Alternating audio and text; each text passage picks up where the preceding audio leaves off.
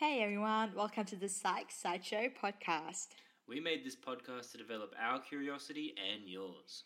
And we imagine ourselves as keen experimentalists when researching and implementing protocols, and hope you can imagine yourself as that as well.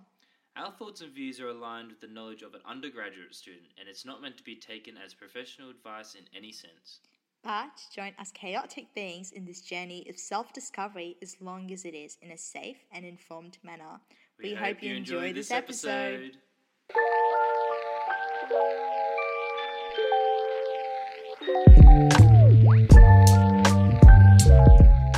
Hello, everyone. This is Lucian, and welcome to the Psych Sideshow podcast. Uh, we have a very special episode today as we are doing an interview.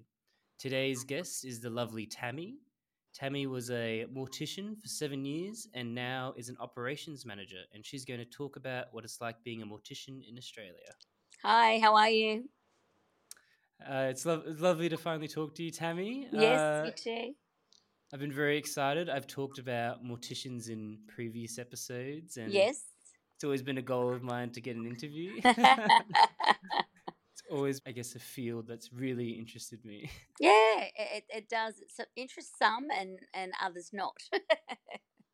Yeah, you told me about the other day. You said some mm. people are a bit hesitant when you tell them about what you do sometimes. yeah, yep, true. What do you think that might be? I just think with some people it might scare them or it's the unknown, I guess, you know? Like Yeah. death is a big part of everyone's life, like it's going to happen to all of us. And I think with some of us, we're more prepared than others, I guess. So I think Mm, if you meet a mortician, something, ooh, you know, they're around dead people, or, you know, it sort of reminds them of their mortality, I guess. yeah, yeah, I could see that. Mm, Yeah, and people, I guess, yeah, like you said, they don't really like thinking about that too much. that's right. And, and, and, you know, each to their own, I guess, you know, like nobody wants to, to die. But, No. um, yeah, I guess that's why some people, you know, like I said, sometimes some people are more intrigued and they ask you so many questions. Yeah. But then there's the others that sort of give you that, oh, okay, see you later. uh, what was your journey into becoming a mortician, as it's not a typical profession most people Yeah, I must say, it, like it isn't. But I, I remember when I was a child, I always just said I just wanted to dress dead people. I know it sounds odd. Really? Yes, my family and my sister, especially my sister because we're quite close, used to just think, "Oh my god, I can't believe you want to do that." But I ended up having um, my children young and married young, so I sort of pushed Hmm. that sort of career to the side. But it was always in the back of my head, and I thought, "No, I'm going to do that."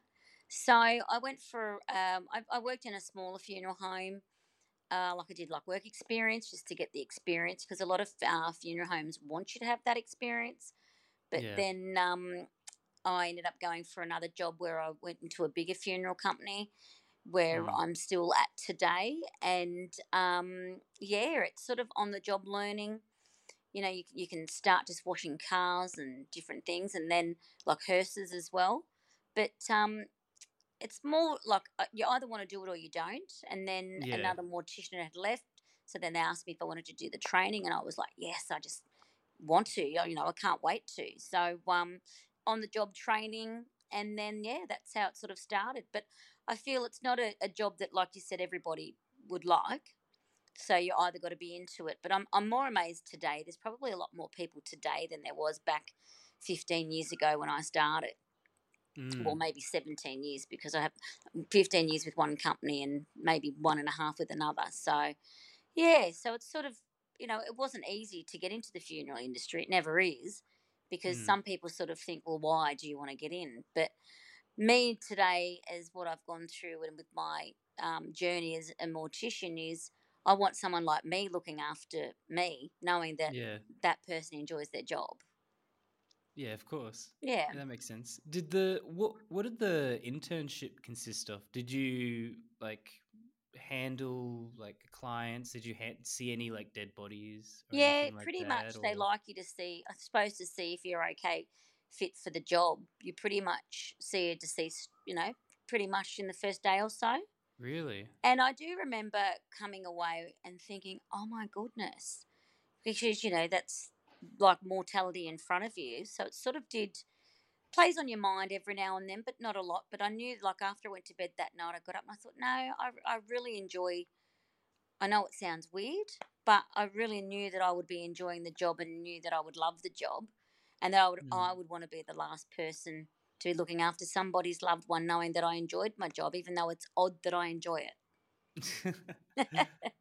yeah, but uh, I guess I could see how because you are really helping people in a Yeah. part of their life that I guess not many people like to think about, and that's why I find this profession so interesting because it's a job that needs to be done. That's It's right. probably it's really important. Everyone Mm. will eventually probably need to go through the process, but That's people right. don't like talking about it that That's much. exactly right.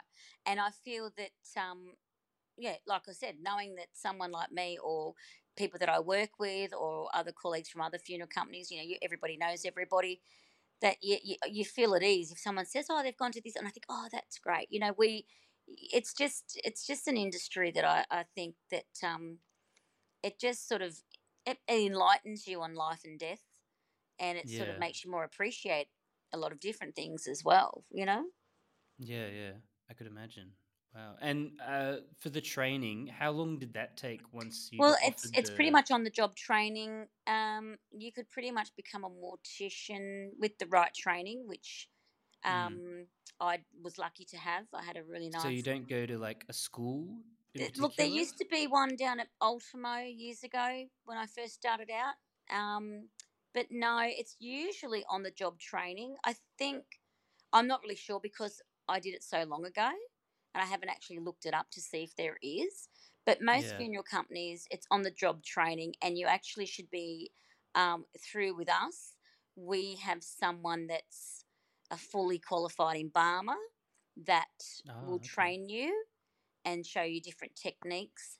So it could take a few months or it could take someone six months to 12 months. It just depends Wow. on how good you are at the things that need to be done and how quick you are as well.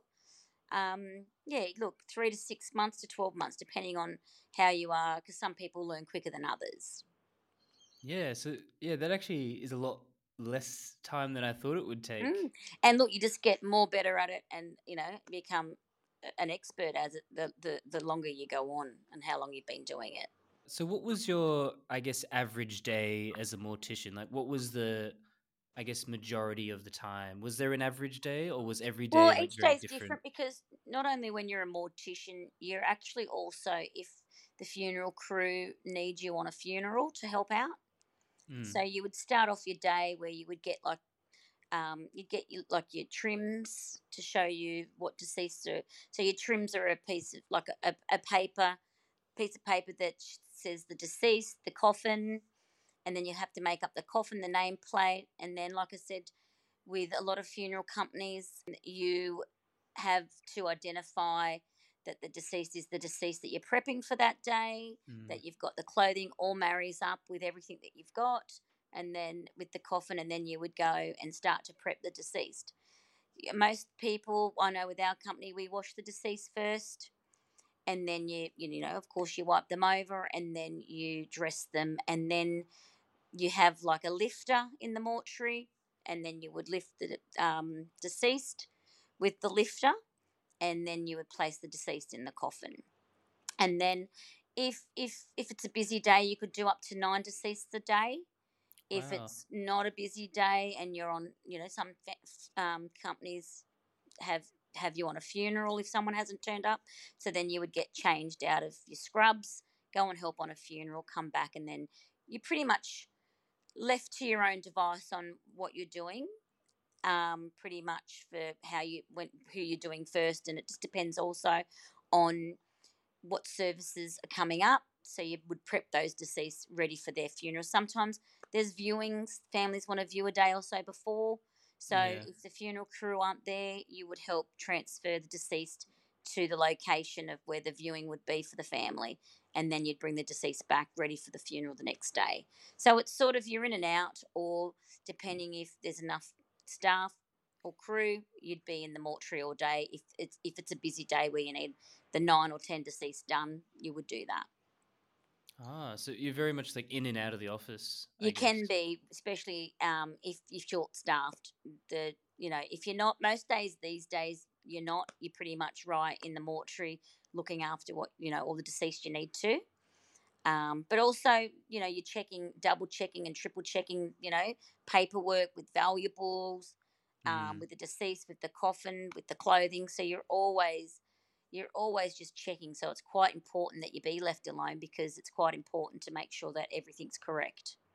Yeah, and you were talking about that the other day as well about having the wristband that says all the valuables Yes, on the body yeah, with the valuables and the deceased, and then your your trim would own up and show marry up with your coffin and what which one, and you Mhm. make sure you get that coffin, and then after the deceased is um, placed in the coffin, just before the funeral or the viewing, another couple of crew members will come, and then they would double check, and then and the, that would be before the funeral. Then on the funeral day, another lot will come through and double check as well. So there's Ah, always yeah. checking and identification uh, every step of the way. You'd have to be, especially how how busy you get as well. Yeah, I can imagine it would be a very bad thing if people got confused Oh goodness, yes, clothings and all that yes, stuff. that's right. Yeah. yes, yeah, And how big would the having like a smaller crew where you yeah. So some companies have small crews, others have Mm, depends on the um, funeral company. You Yeah. know, some companies like work together uh, with a few companies, so they'll have bigger crews. A Ah. smaller company might have six staff, 12 staff. Okay. So it just depends because each service, also for a funeral, you'd need at least three to four people. Mm, And then sometimes, if it's a smaller service, you might only have two.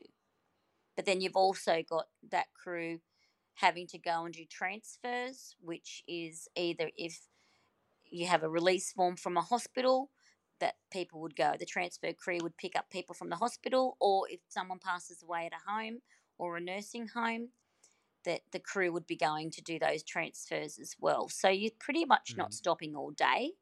yeah. And look, also, if it's a coroner's matter, you need to get all the paperwork in place with the courthouses before you could pick up the deceased. And depending on how busy coroners are, sometimes a deceased, you might be waiting to get a deceased out for a family for up to two weeks if they're really busy. Really? Yeah, so some it just Wow. depends on how busy they are as well. Coroners can get quite busy themselves. Uh, so uh, the coroners are the ones that pick up the body? Well, we no, that's yeah. Well, the coroner's so a um, transfer company that works within the police. Ah, They would have like contractors that if anything happens, like a car accident or suicide, the contractors would take the deceased to coroners, so forensics, Ah, okay. Yeah, yeah, and then then the coroner has to do their job to make sure that everything's in place for the paperwork and they know that that person's passed away, how they've passed away before yeah. any Mm, funeral companies can come in and take a deceased. And in between that waiting, you're getting paperwork from the courthouse to make sure that all your court papers marry up. And Oh, yeah. then coroners and forensics will release the deceased to us only after also that we've had written consent and the family have signed that we are the funeral company that they're wanting to have to take their loved one into our care. So there's a lot of behind the scenes as well yeah. There's a lot of paperwork and there's a lot of um, triple checking with identifications of deceased as well. Do you find that people are, are like are very, I guess, prepared for how much paperwork there is usually when these things happen? I don't really think so. I don't, with some families, I don't think they understand the process of the paperwork. Look, yeah. with arrangers that meet the family, there's a lot, but um, most funeral companies now is on the computer.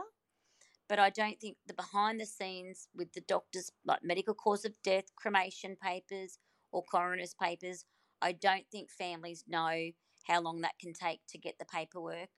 Like, mm. meaning if someone's passed away at a nursing home, you have to contact the doctor. The police would have, or the nursing home would have, and they're happy with the way the deceased passed away. So then you need to speak with the doctor and chase up the medical cause of death and cremation papers before any funeral can go ahead. So I don't think families are prepared. Look, I know arrangers do tell them, but some doctors are quite busy, so sometimes to get their paperwork could take a long time. Yeah, yeah. I so I don't think they're prepared and... in that way. And the way I see it also is the doctors have got to look after the deceased, not just mm. the living as well. So sometimes I think they could be a bit quicker with their paperwork. yeah. For families, you know? Yeah. Not bagging them, but I think sometimes they've got to look after the deceased as well. Yeah, because they've probably looked after them for many years and know them, you know. And fa- some families want a quick turnaround on a funeral, and that all depends on uh, the doctor's papers as well. Yeah, because you said the other day as well, someone needed to have like a funeral like within two days because they mm. were leaving, right? Yeah, yep. And that can happen, and that's where you've really got to know when to chat with the doctors and just sort of because you've got to put it back onto them, but not with yeah. hospitals or the coroners. Maybe more so the nursing homes, or if people have passed away from palliative care at home, you know. Mm. And sometimes you need to get a bit not aggressive with the doctor, but sometimes they sort of fob you off, like, yeah, yeah, I'll get that done. But it's like, no, no, this family are grieving. They're going overseas in two days. We need it now. Um, so yeah, that makes the job hard because you know uh, you're so passionate in what you do. You yeah, want to you want to get this done for the family. You'll do anything for the family because that's what your service is there for to help them get through and make it as um, easy as possible. You know, without being intrusive, but at the same time, you're trying to get everything done without any worry for them. But um, yeah, so sometimes it can take you know it can take its toll. But most of the time, you know, we get onto the doctors, we get what we need to, and then we can move mm. on for the family. So we try not let them know if we're having difficulties trying to get paperwork and stuff. But sometimes, yeah, yeah. if the doc- the family will say, "Well, I know that doctor, I'm going to ring him," and sometimes you just say, "Well, okay." You know, you yeah. might get them quicker than we can. yeah, exactly. it all makes it all helps each other, you know. Yeah, yeah, that makes sense. Yeah, so I don't think a lot of people see the like I had a like a friend years ago say, "Oh, I just thought you stood and looked pretty," you know, like at a funeral, and it's like, mm, no, no. I don't think people know the behind the scenes work for how what it takes for a, a funeral, you know, a service to happen for a family. Yeah, I, I yeah. feel like that would be yeah, it, it would be so complicated with all the paperwork yeah. and everything. Would you say the two day funeral is that like a typical thing? Like, can that happen typically? It can happen. Yeah, it can happen. It's not typical, but it it does happen a lot these days because a lot of people are. You know, especially with COVID, a lot of people are wanting to be out and about. So if someone passes away, they're like, "Oh, they've already got flights booked," or you know, yeah. they they want to get away. It's like, well, when can we do this? And you know, you can do it. Mm-hmm. So it can be done but it is a lot mm. of behind the scenes to get it done. But you do it yeah. because that's what you do for families, you know? Yeah, of course. Yeah. Yeah.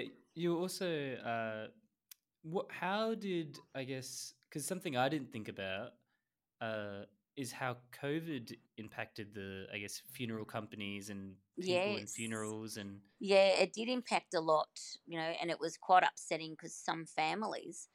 I think it started off with two people. I think I said or it could have been yeah. with five, and then it went to five, or it was five first. Um, that's all you could have at a funeral, and yeah. it was quite distressing for a lot of families because you know I had to go and help on a funeral, you know, when there was COVID, and it was a young gentleman who'd passed away, mm. and to think that you know his mum said to me, crying, saying, you know, he would have this full of you know three, four hundred people you know so that was quite upsetting like upsetting and distressing for the families and then for us to be with them and try and comfort them yeah. you felt like you were upset like you you know you never bring i never bring their grief on to me but sometimes especially through covid it was quite distressing to be on funerals knowing that people are grieving thinking that nobody else could be with them families couldn't have families there no it was all done live stream so I think through COVID, it sort of played on a lot of people's minds in the funeral industry because of how it was and what we couldn't do for families. So a yeah. lot of funeral companies would have had to change their structure of, mm. you know, because it's like a, a, a tiny service, or a lot of people, like I said the other day, changed it to like a no service, no attend, where the deceased would just be cremated and then they'd go do their own memorial once everybody was allowed to be together. So yeah, it was quite hard. It wasn't easy, and and also for the crews, like going out and picking up deceased who had passed from COVID, had to be all, you know, have their PPE all, you know, dressed up in all the gear to make sure that they were safe themselves because we still worked every day through COVID. And a few of us had to be, including myself, had to be exempt to be able to go from one postcode to the next. So that was Ah, quite yeah. hard as well. And n- hopefully knowing that, you know, we could go to work, but we couldn't see anybody because you didn't want to be giving it to anybody either, which you weren't allowed either. But, you know, Yeah, of course. but um, thank goodness that's all over with. Yeah, it almost felt like there for a second that things wouldn't go back to normal, but I feel like they're finally Yes, They're to finally get back to normal. Yeah, exactly. yeah, and you said there was also a increase in cremations as well during Yes, COVID. yeah, and afterwards. definitely. And, And that is- afterwards. that's because of the no service. Yes, definitely. And I think people worked out that um, you know, you don't look it's beautiful to have a funeral. Of course you want to have a funeral, but sometimes Yeah, you know, with COVID it sort of affected people's, you know, um, living expenses and everything as well. And I think today people worked out that having the no service, no attend, and then you collect the ashes later, you could Yeah. go into a park or a hall, have the ashes there with a beautiful photo, flowers, and do your own service as well. Mm, So I think after COVID, it's sort of shown people, oh, well, you know, because it's it's another way now, and more so that people are doing funerals, is just doing more the memorial side of it. Yeah. And would you say what would be the proportion of people that have cremations to people that have uh, like burials? Would you say cremations is a lot more popular? Yes, definitely. Yeah, yeah, yeah, definitely. S another really interesting question that I really wanted to ask about, which Yes. is uh, how does the funeral company uh, take into consideration different cultural Oh yes, rites? we did touch Yeah. base on that.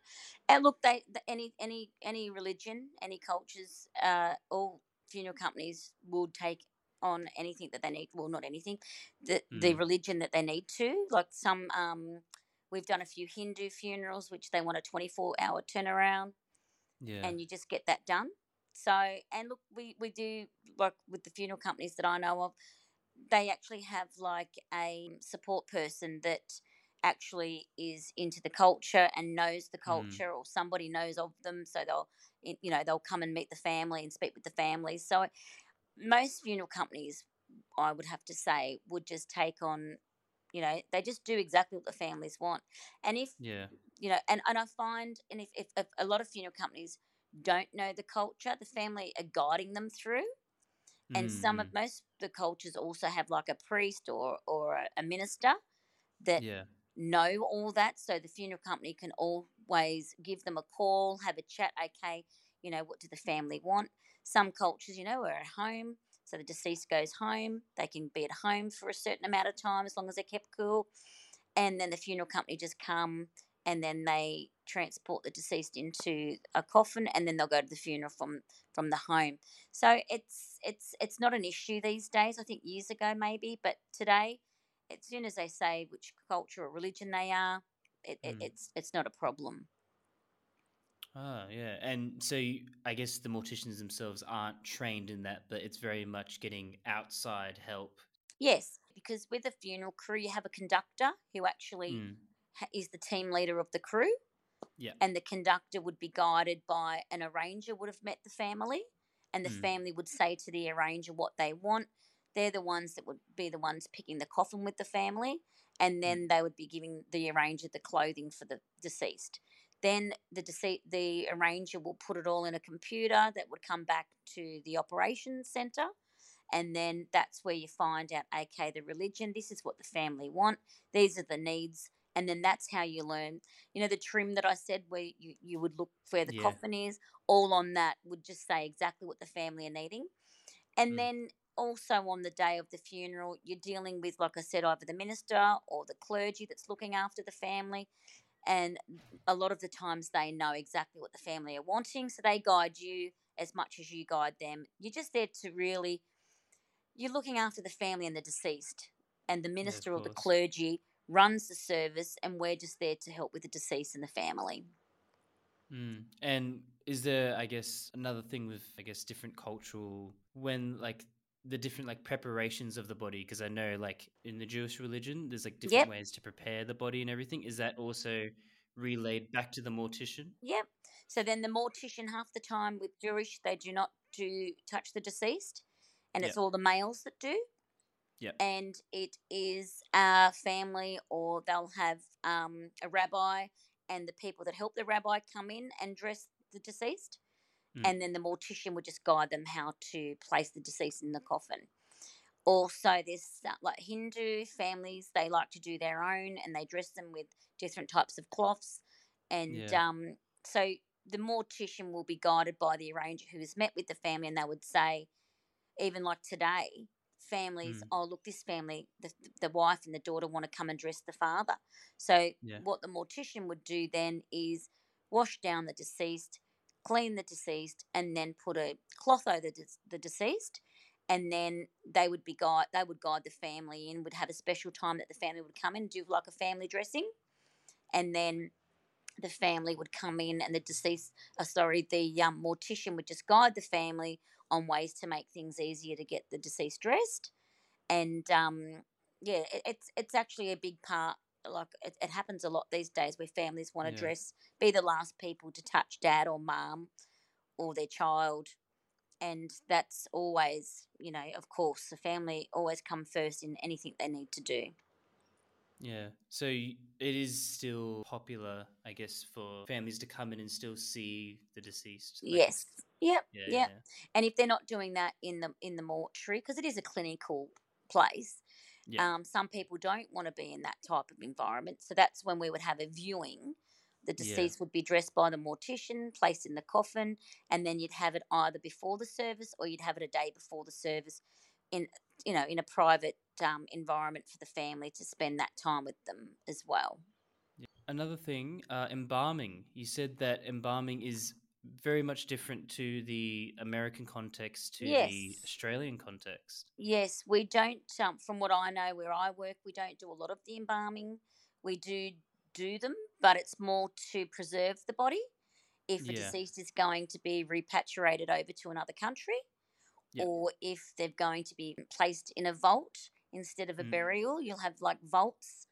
Uh, at some crematoriums, they'll have the vaults there where um, deceased are place, so you need to be embalmed for that, and Yeah. also either bio-sealed or you are um, you have a zinc lining in your coffin.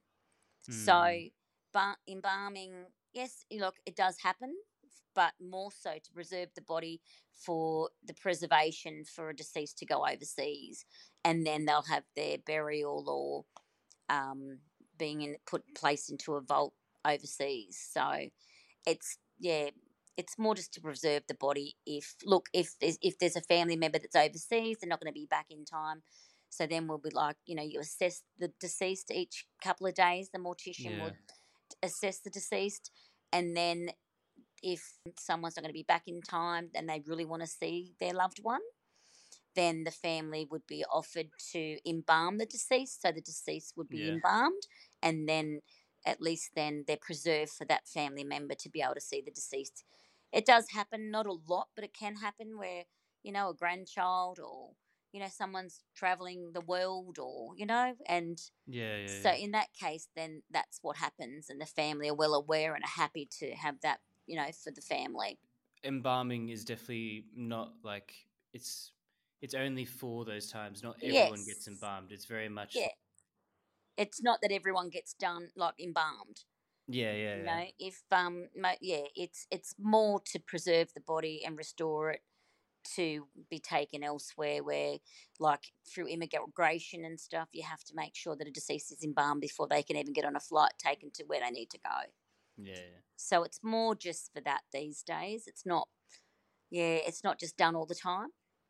Mhm. And there's a process that, you know, it takes a few hours to be embalmed. So, yeah, it's more to just preserve the body for other family members that aren't going to see, like, won't see the deceased before decomposition starts. Yeah, of course. And all deceased do, com- you know, have de- decomposition, but at different stages. Depends how you pass away. You know, some people decompose a lot quicker than others, and I suppose it Yeah. probably depends on how they've passed. So, yeah, so it sort of all comes into consideration what they need to do at the time for what the family need. Uh, how do you feel that your, I guess, experiences as a mortician and a manager has impacted your perspective on life and death? Oh, it has in a big way, I think. I think it's sort of it just teaches you to just be like live your life and enjoy your life, I think, because you're seeing death every day and it's there in your you know, you're confronted by it every single day. Look, a lot of people are, but like I said, I've got friends that don't even think about it.